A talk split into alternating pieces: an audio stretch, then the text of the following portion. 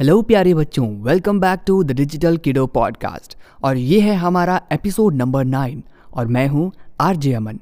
आज के एपिसोड में हमारा दोस्त नौरी एक प्रॉब्लम में फंस गया है, लेकिन उसके बाद उसे एक बहुत अच्छी सीख मिलती है। तो क्या आप सब भी जानना चाहते हैं कि वो क्या चीज़ है?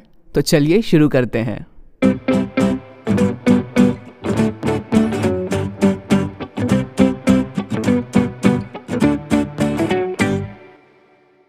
एडी के बर्थडे पार्टी के बाद नौरी वापस अपने घर आ गया। हम सबको पता है कि नौरी कितना पढ़ाकू बच्चा है। घर पहुँचने के बाद उसने पहली चीज़ की कि उसने अपना लैपटॉप खोला और गूगल क्लासरूम पर अपनी क्लासेस और असाइनमेंट्स को चेक करने लगा। लेकिन ये क्या? नौरी ने जैसे ही अपना लैपटॉप खोला, वो स्टार्ट ही नहीं हुआ। और हमेशा की तरह वो फिर से बहुत ज़्यादा परेशान हो गया। उसे समझ नहीं आ रहा था कि अब उसे क्या करना है। नौरी बैठकर सोचने लगा कि उसने क्या गलती कर दी। कहीं उसका लैपटॉप वायरस से तो नहीं इन्फेक्ट हो गया। लेकिन उसे याद आता है कि उसने तो सभी चीज़ें अपडेट करके रखी हुई हैं, सॉफ्टवेयर एंटीवायरस और इंक्लूडिंग फायरवॉल नौरे के मम्मी पापा घर पर नहीं थे तो उसे अपनी प्रॉब्लम को शेयर करने के लिए कोई नहीं मिला तो उसने एडी को कॉल किया। एडी ने नौरी को बोला कि वो इंतज़ार करे और जब उसके मम्मी पापा घर पर आ जाएँगे तो उन्हें वो अपनी प्रॉब्लम बताए, वो इसकी ज़रूर मदद करेंगे। और अब नौरी इंतज़ार कर रहा था अपने मम्मी पापा के आने की, और तभी दरवाजे की घंटी बजती है। नौरी, पापा, मेरा लैपटॉप नहीं चल रहा है, मुझे नहीं पता क्या हो गया। डैड, ठीक है, मुझे देखने दो क्या हुआ है, और पहली बात तुम चिंता करना बंद करो। नौरी, ओके पापा। डैड, ओ इसमें तो कुछ ज़्यादा ही खराबी लगती है।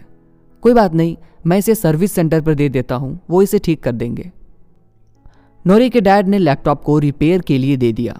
लैपटॉप की हार्ड डिस्क खराब हो गई थी, जिसे एक नई हार्ड डिस्क के साथ रिप्लेस कर दिया गया। नौरी बहुत ज़्यादा खुश था।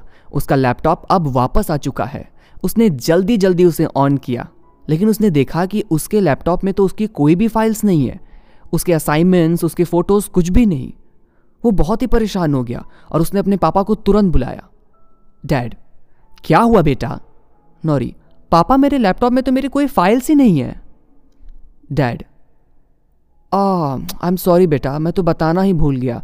तुम्हारी पुरानी हार्ड डिस्क खराब हो गई थी, जिसको हमने नई हार्ड डिस्क के साथ बदल दिया। नौरी, पर मेरा सारा डेटा तो डिलीट हो गया, ऐसा क्यों? डैड बेटा लैपटॉप की सारी चीज़ें हार्ड डिस्क के अंदर सेव होती हैं।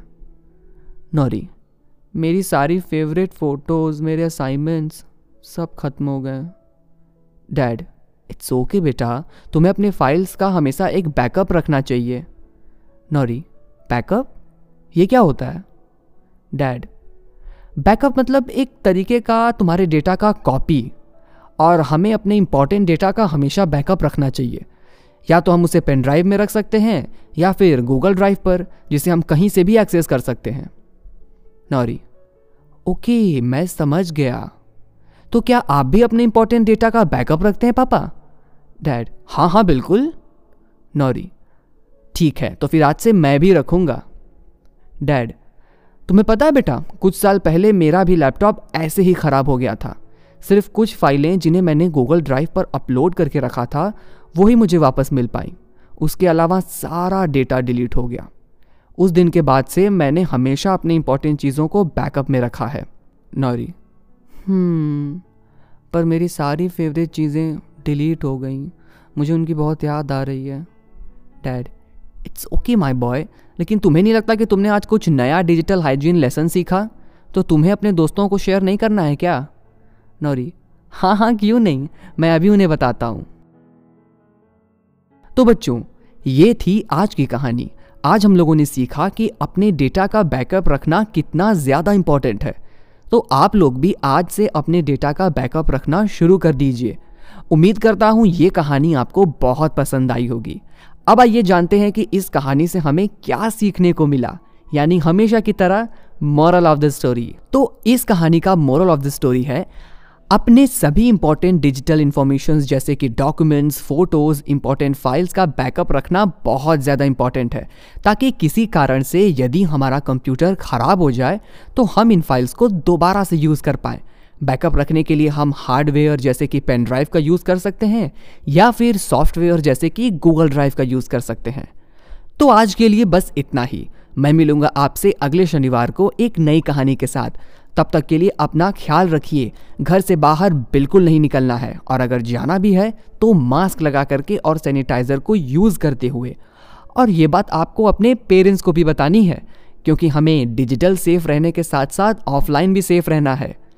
मैं फिर मिलता हूँ बच्चों आपसे बहुत ही जल्द। उम्मीद करता हूँ आपको हमारी सीरीज़ की सारी कहानियाँ पसंद आ रही होंगी।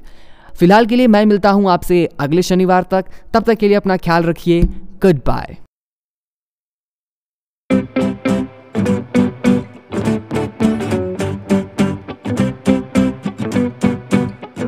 was RJ Aman, and you have listened the Digital Kiddo Podcast, a podcast by Cyberfrat to keep kids safe online. Beautifully written by Ashwarya Venugopal and the artworks by Vinay.